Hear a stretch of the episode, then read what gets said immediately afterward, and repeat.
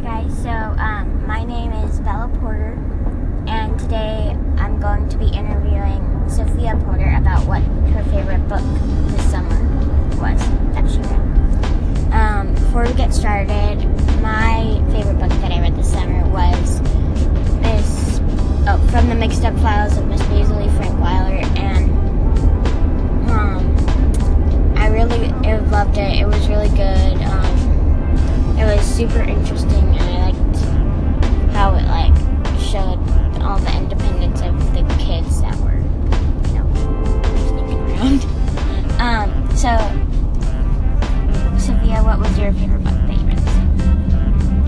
my favorite book that I read this summer was So Be It by Sarah Weeks.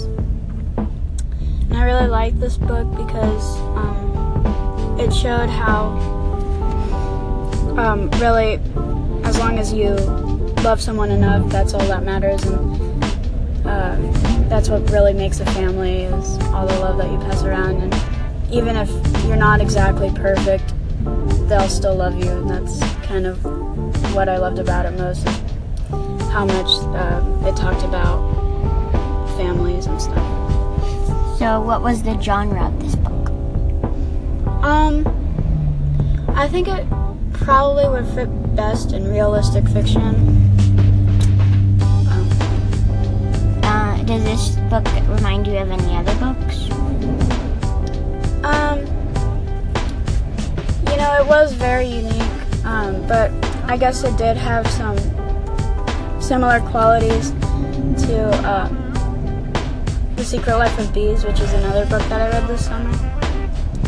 Um, because both main characters had to find their um, true families, and it was um, just had a similar meaning to it.